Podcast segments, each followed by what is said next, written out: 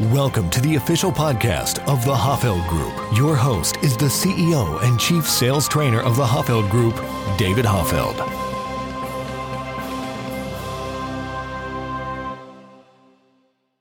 Welcome to the Science of Selling, the place where you get actionable sales insights that are backed by hard science. I'm your host, David Hoffeld. Today, we're going to look at a scientific principle that is incredibly relevant for what we do as sales professionals because it will give you an edge and help you more effectively engage people, especially when they've gone dark or when you're reaching out to a new potential prospect. In fact, this scientific principle has been shown to be more effective at motivating people to respond positively to us in a sales context than likability. This is trampling on traditional sales wisdom. In fact, just recently, I was working with the sales team, my first time working with them, and we were kind of talking about the idea of what is selling actually. And I asked them, what are you trying to accomplish when you're selling? Like, what is the goal? What are you trying to do? And one of the individuals said, make a friend.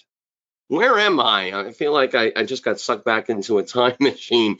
Make a friend. Now, this, of course, isn't uh, accurate. That's an overly simplistic way of looking at selling that's ultimately unhelpful. Second, it's not genuine either. This individual went on to say that he's really not interested in making friends with people. In other words, he doesn't want to hang out with the people that he's selling to later on. He's really not looking for a friend to go golfing with on the weekend. But what he was trying to say was that rapport building matters. In fact, it's what matters more than anything else. And this is a very common way of thinking about selling, especially for those who have been in the profession for a very long time. This idea was very, very prevalent back in the 1950s and 60s and 70s. However, it still pervades. And the idea that they and many still embrace today is that rapport building matters. It's the number one thing you want to focus on in selling. However, science says it matters a lot. We talk about the likability bias in my book, The Science of Selling, and our training. It's hard to sell to people who don't like you, right? They just interpret everything you say in, in a more negative way. So it certainly matters. But I want to share with you today one scientific principle that has been shown to neutralize likability. So now that I've previewed how we're going to trample in traditional sales wisdom, let's dive into it. What is this principle? It's called reciprocity. What is that? Reciprocity has been studied now for decades in many different cultures, and it is ingrained in us as human beings. Reciprocity is the idea that we should repay others for what they have done for us. And there is an overwhelming amount of research in this area. One particular study that is really fascinating looked at reciprocity within a sales context. And they found that when reciprocity was triggered by the salesperson, sales doubled. When you do that, people feel a psychological debt and they want to respond in kind. It's ingrained within us. It works in all cultures around the world where it's been studied. It is very, very powerful. What's also interesting from this study and a few others is that what it also did when reciprocity was triggered, it neutralized likability. In other words, how much prospects like the seller made no impact in the study once reciprocity was triggered. Meaning, if they liked him or her or were more neutral to him or her, it didn't matter once reciprocity was triggered. So, does likability still matter? Absolutely, it still matters. If you are in a relationship with a potential client and you're just having a hard time building rapport, reciprocity is very powerful. Or if you are trying to displace a competitor who is in a relationship, reciprocity can help you get your foot in the door and neutralize the impact that likability has from your competitor to your potential client.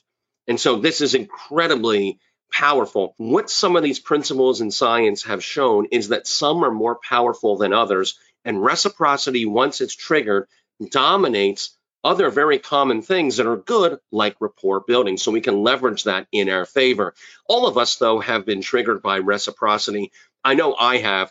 I love when I get these in the mail, these little address labels. A lot of times nonprofits will send those out. In fact, I remember I ran out of address labels a couple years ago, right before Christmas. And I just remember having to write out my address on a bunch of cards. And I realized how much I hate writing my own name and address. And I miss those address labels because I often get them from nonprofits that I support. Now, why do nonprofits do that? Why do they send us out address labels?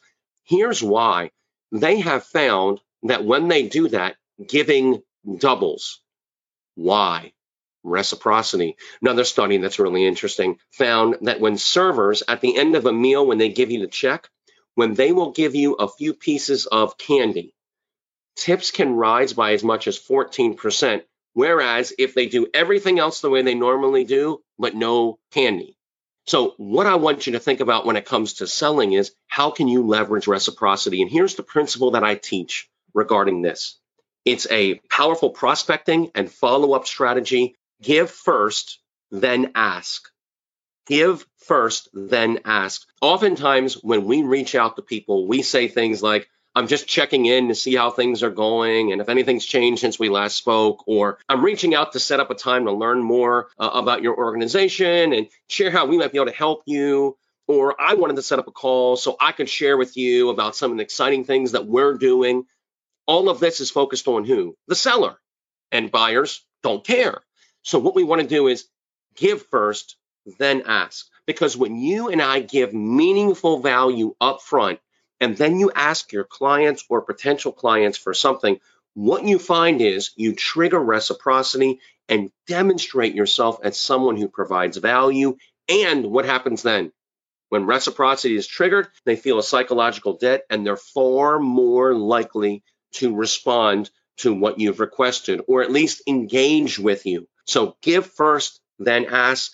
This is a powerful strategy because too often in selling, we focus on ourselves. Everything is so seller centric. It is still so seller centric. All the time, I see new content coming out regarding selling and how to do it. And it's always focused on the seller almost all the time. It's all about me and my insights and learning about my company and learning about my products. And don't you want to know? Aren't you curious about what's going on in our company? No one cares. No one, no one cares.